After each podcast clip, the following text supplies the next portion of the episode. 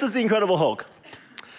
Um, he is a superhero. He's one of the Avengers in the Marvel Cinematic Universe.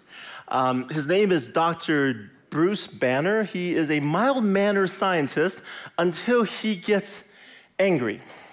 And then he turns into the seven foot, green skinned giant with superhuman strength and subhuman intelligence. Now, now, in the Marvel movies, he's usually played for laughs. Uh, you know, his catchphrase is Hulk smash, right? And, and audience, we watch it and we want the Hulk to show up and we want him to be smashing things, right? That's, that's the fun.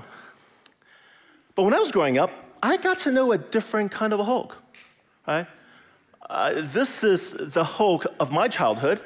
Um, this is the Hulk from the, the TV series that ran from the late 70s and, and early 80s called The Incredible Hulk. And, and this series is very different, has a very different feel.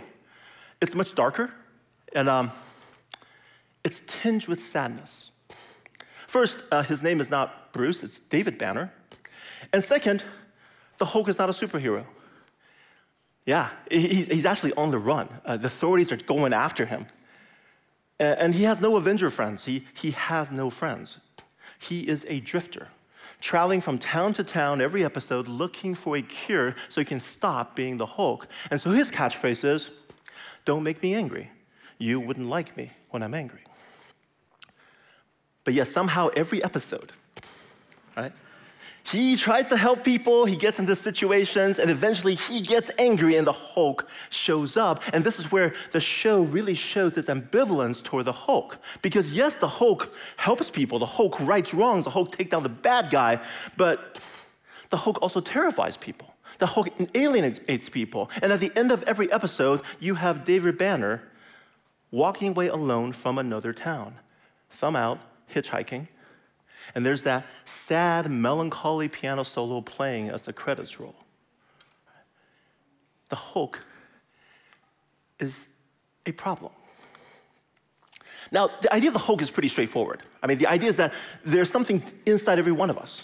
We all have something that's like that's kind of like this raging fury that's ready to be unleashed. And when it comes out, it is powerful, yes, but it is also destructive. It destroys. It destroys objects, it destroys people, it destroys relationships, it destroys institutions, it destroys countries.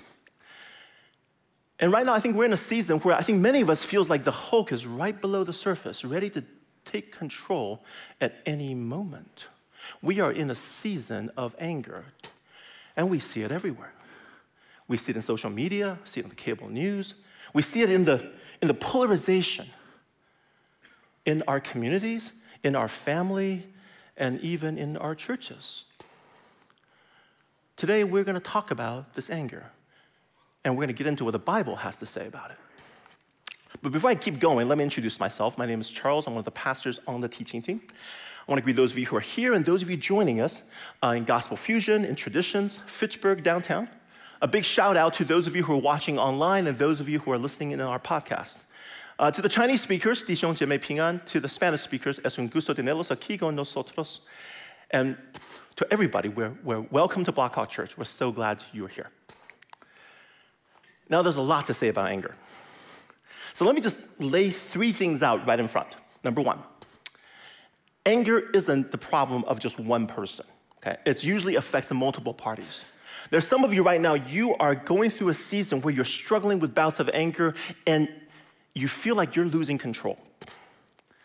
And there's some of you right now, you are on the receiving end out of out of control anger, whether it's at home, at work, or with your friends. Either way, whether you're the one getting angry or you're the one receiving it, talk to somebody. This is absolutely critical. Talk to somebody. Here at Blackhawk, we have a care team, okay? Connect with them. If you're in one of our sites, go to your welcome desk. They, they, they're gonna give you a card that you can give you information on how to contact the care team. But the easiest way is go to our website. Go to our sermon resource page, connect to our care team, and you can fill out a form there, and somebody from the care team will get in touch with you to connect you with resources that may help you. Second thing Mental health professionals have done a lot of study on anger, and what they have to say are deeply insightful to help us understand our anger and how to manage it. We have some of the resources on our website linked on our sermon resource page. Go and check them out. And finally, I am not a trained mental health professional. So it wouldn't make a whole lot of sense for me to come up here and talk about anger from a psychological perspective based on things I read on the internet. I am trained in the Bible and trained in theology. So today I want to help you understand your anger from a theological perspective. So let me begin with a foundational truth about anger. Feeling angry is part of what it means to be human. Now, what do I mean by that? Well, one of the ways to understand this is that we all get angry. Now, now, last week, Pastor Chris was up here, and in the second service, he said something interesting. He said, He has never seen me get angry. And my response to that is, Chris, you have never seen me behind the wheel. I learned how to drive on the freeways of Southern California. I drive angry. I get mad at people for driving the speed limit, because, like, seriously, who drives the speed limit, right? I get mad at people who come in front of me and slow down. Oh, and I get mad at people who don't react fast enough when the light turns green. I get mad at what I perceive to be poor drivers. But I'm pretty much, pretty much mad at everybody else too. Because you see, here's a fundamental problem with driving in Madison, and that's it, is that, that is, we don't honk our horns enough.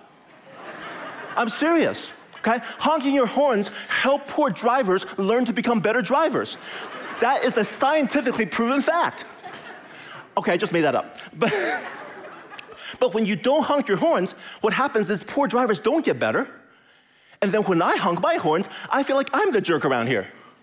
So I end up avoiding honking my horns, and then I stew in my anger and I drive angry. There's a very good reason why I will never put a fish decal on my car. Now, I know some of you are judging me right now. Am I right? Yeah, those of you laughing, you know you're judging me. Uh, but that's okay. Totally. Judge away. Judge away. Because here's, here's, here's what I'm guessing I'm guessing that there are some other contexts and some other ways which you get angry. Where there's that feeling of mild irritation all the way to Hulk like rage and fury. We all experience anger. And that is one way to understand the statement feeling angry is part of what it means to be human. But I also mean it another way. I mean it theologically. You see, the Bible teaches us that we humans, we are created as the image of God. That, that means my, my whole being, my, my, my, my whole being, the combination of body and soul, reveals God's characteristics, which means our feelings of anger reveals God's anger. That's right. God gets angry. If you go through the Bible and count up all the anger related words, close to 70% of the time, they're talking about God getting angry. That's over 500 times in the Bible. God gets angry a lot in the Bible. If you don't think God gets angry, you're not getting your ideas of God from the Bible. Okay? So, now here's the problem God doesn't just get angry, the Bible absolutely unapologetic about God's anger. The Bible celebrates God's anger. Here's a few examples. Here's Psalm 2, okay? He, that's God, okay? And, and the psalm is like exulting. They're happy. The, the psalmist is saying, He rebukes them in His anger, yeah. And He terrifies them in His wrath, yeah. Okay, the yeah is part of the Hebrew, okay? Not showing up in English. Just kidding, just kidding. Psalm, verse, Psalm 7 6. Arise, Yahweh. When you see the word Lord in all caps, that marks God's personal name, Yahweh. Arise, Yahweh, in your anger. Rise up against the rage of my enemies. Awake, my God, decree justice. Well, what about the New Testament? This is Jesus getting angry. The he here is Jesus, right? Jesus, mild manner, nice guy. He, Jesus looked around at them in anger and deeply distressed, deeply distressed at their stubborn hearts, said to the man, Stretch out your hand. He stretched it out, and his hand was completely restored. The Bible celebrates God's anger. And we're like, wait, that's really weird, right? I mean, in our culture, we don't like the idea of an angry God. That, that, that's, that's uncomfortable. We, we, we, you know, we like a God that's loving and kind and cuddly and forgiving So, yeah, I think we know God gets angry, but we don't really want to talk about it. That's us. The Bible, God's anger front and center, something worthy of celebration. When that happens, when the Bible's perspective is so different from our own, something is going on, something important is going on, and we need to pay attention. Especially because we're made in the image of God. If we want to, want to understand our anger and how to manage it, we need to begin by understanding God's anger. So let's get into God's anger. The Bible says there are two things that causes two major reasons why God gets angry. Number one, God gets angry when humans are cruel to each other. Now, how's that? Well, the Bible story goes like this God creates the universe, He creates the cosmos, and it's a perfect creation. It's really wonderful, it's really good. And as the pinnacle of His creation, God creates humans as His image to reflect His character and to reflect His power. And then God invites these humans into a relationship and they say, hey, let's rule this universe together. Well, that doesn't go so well. The first humans rebel against God. Instead of saying, hey, let's rule the world together with God, they say, we want to be God. And everything falls apart. Our relationship with God falls apart. Our relationship with the world falls apart. Our relationship with each other falls apart. And we humans, we start to become cruel to each other. But here's the thing even as broken human beings, we are still images of God. Corrupted, yes, but images nonetheless. Which means when I'm cruel to another person, I'm being cruel to a person who represents God. And God takes that personally. God gets angry. And the Bible says this anger is good. The Bible presents a God who is intense and passionate a God who is committed to these human beings that he has created. And because he is committed, he cares deeply about what's going on in our world. And because he cares deeply, when something goes wrong, when there's injustice, when there's oppression, when there's suffering, God gets mad. And the Bible says that's a good thing. Because his anger guarantees that he is going to do something about it. Does that make sense? A God who doesn't get angry is a God who doesn't care. It means he created the world and left it to its own devices. If you want God to be active in our world, anger comes with a package. Now, the second major reason the Bible says why God gets angry um, connect, relates to a particular group of people. So let's go back to the story of the Bible, right? So humans rebelled, okay? The world is rebelling against God. So God now approaches and recruits a small group of people. And he says to them, hey, let's develop a relationship where, where you love me, I love you. You're gonna be my people, I wanna be your God. And I'm gonna help you grow into a place where you reveal my character. And you can live that out, out in front of the world, and the world will see, see that and be drawn back to me. Okay? Now, this group of people in the Old Testament is known as Israel, in the New Testament is known as the church. And this is a group of people that has pledged their allegiance to God and had to say to God, yeah, we will love you back. We are part of this relationship. Well, as you can imagine, things don't work so well. In the Bible, frequently, God's people reject him, they turn away from him. So there's a lot of situations in the Bible where, where it's talking about God's anger, God's pain, God's frustration. Because his people, the ones that he loves, don't want to love him back. I know this sounds really weird to talk about God's anger and pain and suffering. I, we're not used to talking that way.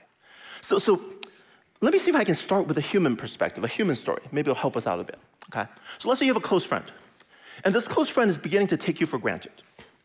This friend doesn't make any initiatives to maintain the friendship. In fact, you know, you, you set up a coffee date and then they blow you off last second. Uh, this, but this friend, like, the, if they need anything, like help them move out of their apartment, you're the first one they text. And they try to guilt you into helping them.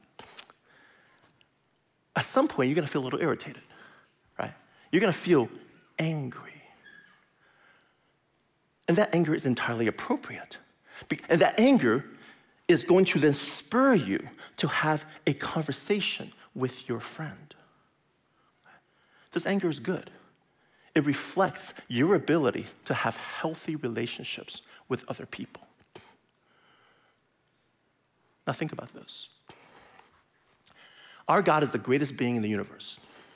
And part of what that means is that He is the most emotionally rich and relationally healthy being in the universe. Okay?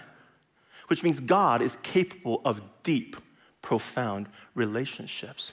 And it also means that He gets angry when people who are supposed to love Him reject Him and betray Him. Now, I know it sounds weird to talk about God that way. I know it is because for such a long time, we've been presented with a God who feels nothing, right? A God, a stoic God, a God of the Greek philosophers, a God with a stiff upper lip. But what we have been imagining is an emotionally stunted God who is a projection of our hum- emotionally stunted human culture. It is not the God of the Bible. Read through your Bible pay attention to the full range of emotions that our God experiences. Our God is the most emotionally rich and relationally healthy being in the universe. And what that means is that when he is betrayed by his loved ones, he gets angry. Now, not only does God get angry when there's injustice and cruelty, and not only when God gets angry when his love, people he loves and who's supposed to love him betray him, anger is also part of God's self understanding. There's that fascinating passage in the book of Exodus where, where Moses, you know who Moses is, right? He, he's like, he's learning things about God. He's like, you know what? I need to get to know this God better. I really need to know who he is. So he says to God, Can I please see you? And God wouldn't let him see him face to face, but he does describe himself with words. He reveals his own self understanding. And this passage shows up in, in, the book of Exodus, chapter 34. And this is where God starts talking to Moses. And he, and he passed in front of Moses, proclaiming, Yahweh, Yahweh, the compassionate and gracious God, slow to anger, abounding in love and faithfulness. This is God's self understanding. This is how he sees himself. And yes, God is compassionate. Yes, God is gracious. Yes, God is love. And yes, God is faithfulness. But also, God is anger. We have a God who cares about justice, therefore he gets angry. We have a God who is relationally healthy, therefore he gets angry. Anger is part of his self understanding, but here's the important part he is slow to anger. God's anger is slow anger. Slow anger is steady. Slow anger provides the impetus for God to act over the long haul. But it doesn't cloud God's judgment. It doesn't cloud his thinking. God's anger is not irrational. It is not rash. It doesn't create random damage. It is not Hulk smash. No.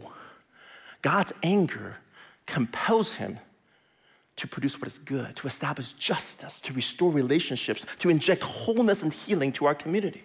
God's anger delivers his people from oppression and enables his people to grow and learn. Slow anger provides the drive to act, but allows the space for wisdom to come in to do what is good. That's God's anger. Now let's talk about our anger. So we are images of God. God gets angry, we get angry, right? Obviously. Which means, okay, no, stop. Because some of you are going to go off and go, hey, Pastor Charles today said, I get angry, and that's part of God's anger. Yeah. Okay. And I get as angry as I want. Okay. No, no, no, don't do that. Okay. Do not, do not do that. Okay. Because what you cannot forget, what you cannot forget is that not only are we images of God, we are corrupted images of God. Which means our anger is a corrupted reflection of God's anger which is why the Bible has very different things to say about human anger as compared to God's anger. Check this out Ephesians chapter 4. Paul is talking to Christ followers who are supposed to reflect God's character. Get rid of all bitterness, rage, and anger, brawling and slander, along with every form of malice. Down in Colossians, but you, but now you must also rid yourself of all such things as these anger, rage, malice, slander, and filthy language from your lips. I can go on and on with this. Overall, the Bible has negative things to say about human anger, which is not surprising. Our anger is corrupted. But does that mean that our anger is evil? Does it mean that it's wrong, it's a sin, and we shouldn't feel any anger? Well, not necessarily. In the very same chapter, right a few verses before, Paul writes this In your anger, do not sin. Do not let the sun go down while you're still angry, and do not give the devil a foothold. Is anger a sin? Not necessarily. Are you supposed to never feel anger? No. But is anger a problem? Yes. Something to be managed. This makes sense, right? I mean, think about it, right? If our anger is a corrupted reflection of God's anger, then if I tell you, hey, don't ever feel angry, what am I telling you to do? I'm telling you to stop reflecting God. That doesn't make sense. No, the biblical approach, the biblical path forward is with the help of the Holy Spirit, help us move to a place where we move away from the corruption so that our anger can image God properly. That's the path forward. Look at the book of what James has to say about this. Verse 19 of chapter 1, James says, My dear brothers and sisters, take note of this. Everyone should be quick to listen, slow to speak, and slow to become angry. Does that ring a bell? Right. He's talking about slow anger. He is talking about divine anger. James is saying, hey, hey, don't throw away your anger. No, no, no. Embrace the way God gets angry. Slow it down. Do slow anger. Why? Because human anger does not produce the righteousness that God desires. It does not produce what is good and right. And why is that? because human anger is fast anger. Here's what fast anger looks like. A few years ago, I was driving on M, going eastward around the north side of Lake Mendota. And you know when you get past Q, the road narrows, right, from two lane to one lane?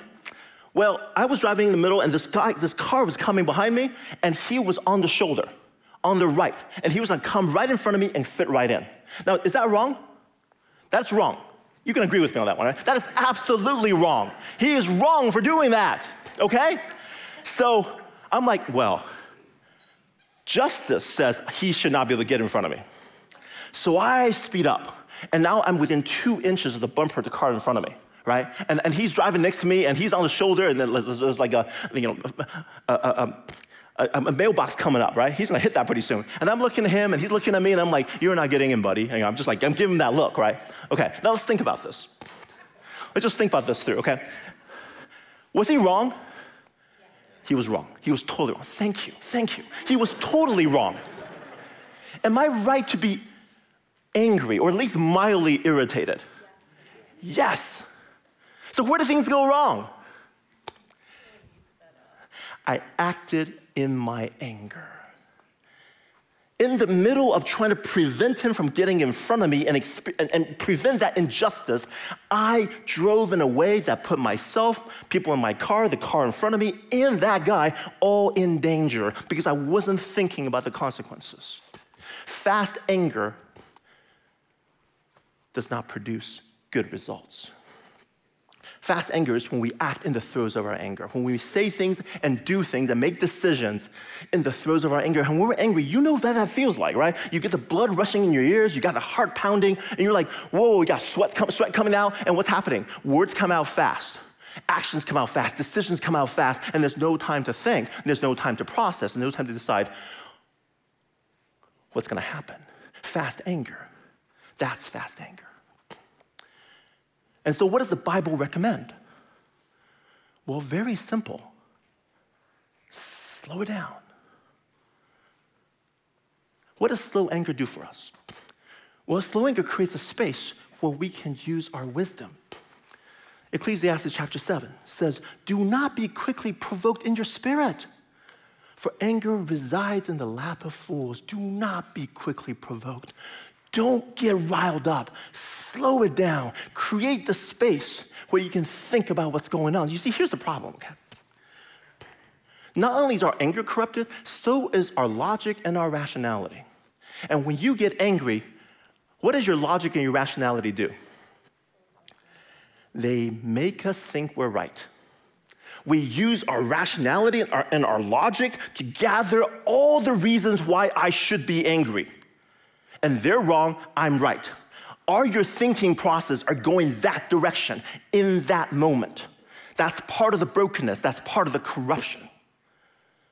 You realize that, right? You cannot trust what you're thinking when you're angry.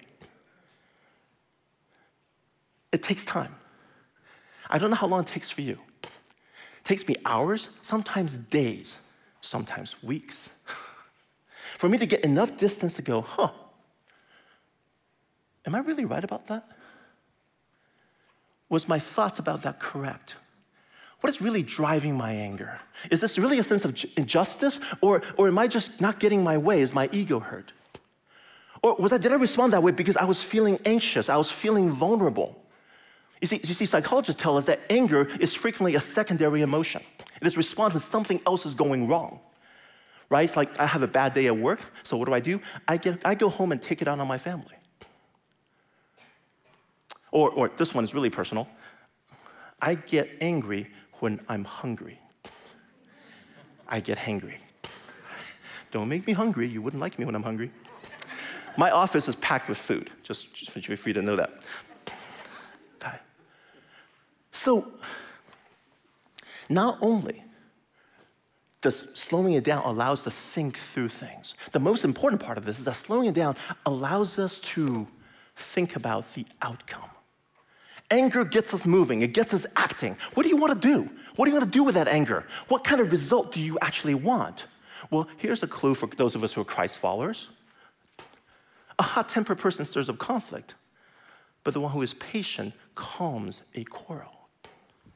We Christ followers are called to be peacemakers.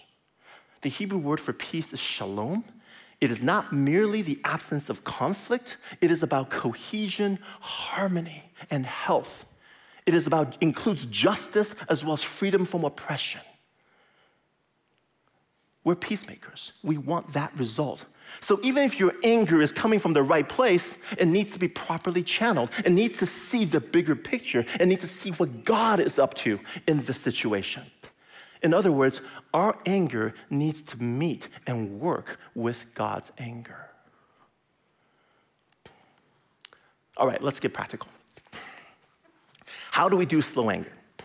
Step one recognize when you're angry. Now, I don't know how, you, I don't know how to help you do that, okay, frankly, because I think, I think for most of us, there is a voice that says, hey, I'm getting angry, I'm getting angry. Uh, when it's happening. But sometimes we ignore it. And I think for many of us who try to, to, to oppress and never feel angry, we don't pay attention. Okay, we need to pay attention to that voice that says, I'm angry. Because anger is a signal that says something is wrong, okay, or you're getting hurt.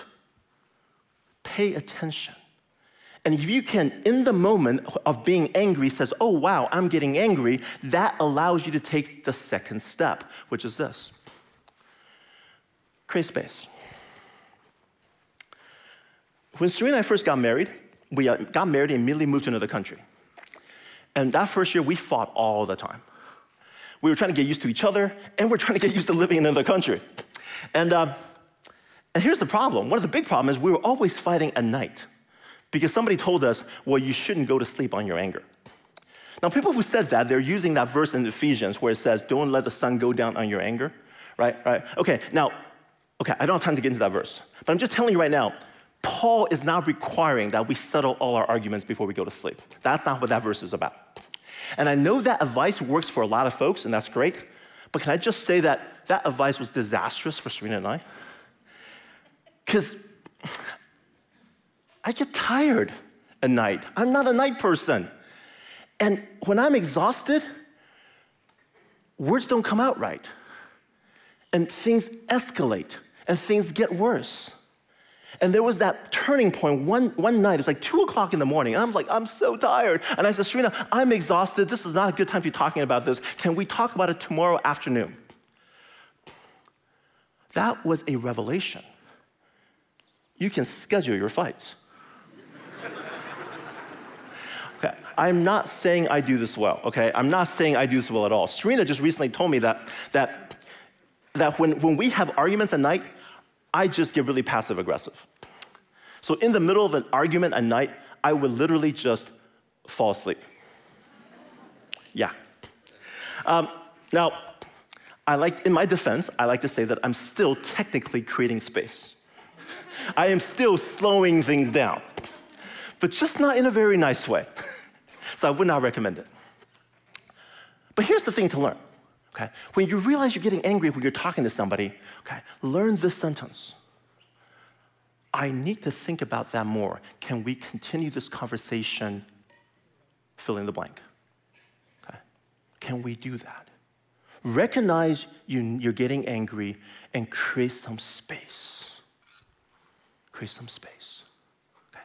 Pause. Now, don't use that as an excuse to not have the conversation. Be intentional and have the conversation. Otherwise, you just be avoiding difficult conversations. And that's not good either. Okay. Now, when it comes to things that are coming in, not a person in front of you, but like, you know, social media, a tweet, or an email of some sort that gets you really, really angry, write a response if you must, but do not, do not, do not, do not send it immediately. Do not post it immediately. Wait. Know yourself. How long would it take for you to develop the right frame of mind? 24 hours? 48 hours? Wait on it. That's an easy one to practice. Okay? All right, step three. Now that you know you're angry and now you've created some space, don't waste the space. Use that space wisely. So, what do you do? Well, first thing I can think about is talk to God. One of my breakthrough moments with God is when I said to God, this is my actual prayer God, I am so pissed off. Express anger to God. Now, I know some of you are like, no, no, no, no, no, no. When we talk to God, it's got to be with pious words, with holy words. We can't do things like that. Okay. It's biblical to express anger to God. I can show you passages after passages after passages. It is biblical to express anger to God. See, our problem is we think we need to say nice things to God and we use angry words on other people. That needs to be reversed. okay? God can handle, handle your anger, vent at Him. Why can't He handle your anger? We just learned it. Our anger is a corrupted reflection of his anger. He understands your anger better than you know yourself. He understands anger. He is somebody who gets angry. So talk to him. Explain the situation as part of your prayer. Vent at him. Tell, tell God how, how, how, what a jerk that, that somebody else is, that crazy driver. Talk, talk, to, talk to God about it. Sometimes you get nothing. And sometimes, oh, I haven't thought of that. God gives me insights. He gives people insights. Give God a chance. When you're angry, talk to God about it. And of course, talk to a good friend. And this now, this is where it gets tricky, right? Because sometimes what happens is, okay, I'm mad at a friend. I talk to another friend who's part of the friend group. What happens? In, under the, under the, the, the excuse of getting advice, what am I doing? I'm rounding up people to gang up on that person. Uh, counselors call this triangulation. Not good. Very destructive relationships. It happens at work, it happens at churches, it happens among friends, happens all the time. Don't do that. Find a person who's not involved in the situation. Find a person who doesn't know that person or is really, really not disconnected, and then talk to them and choose somebody who's not gonna just accept your word for it, but who's actually going to then challenge you about your read on the situation who's not just going to echo back your anger, but then go, really, is that why you're angry? What about this? What about this? Somebody's going to think, help you think through why you're getting angry. And more importantly, somebody who's going to help you work through what's the right outcome. Right? You're angry, and this is going to, something's going to happen. What do you want to see happen? So talk to somebody who's committed to the biblical idea of shalom, of peacemaking so that you can move toward that as Christ followers. I think the problem we have is that we feel like we have two choices. We have either swallow our anger or go Hulk smash. And I think the Bible says, no, no, no, no, no. Your anger is a reflection, a corrupted reflection, but nonetheless a reflection of God's anger. Therefore, move toward God. Okay? Move to slow anger. Let's put James, the verse from James back up, and let's, let's read it together, shall we? Okay. Together now. My dear brothers and sisters, take note of this. Everyone should be quick to listen, slow to speak, and slow to become angry, because human anger does not produce the righteousness that God desires. Let me pray for us. Father, we confess that we get angry and that anger is destructive. We have destroyed relationships, we have destroyed other people, we have, we have done all kinds of things in anger because we do not control it very well, we do not manage it well. And there's some of us here who have swallowed and suppressed our anger for so many years that we don't even know when we're angry. And that has hurt us as well because we don't have deep relations with people as a result. All kinds of unhealth comes from this, and we confess all that before you. We lay that before you and says, Father, we need your help. As the God who gets angry and knows how to do it right. Father, give us wisdom, give us the community where we can do anger properly. Give us the patience to slow things down. Help us, Father. We pray in Jesus' name, and all God's people said, Amen.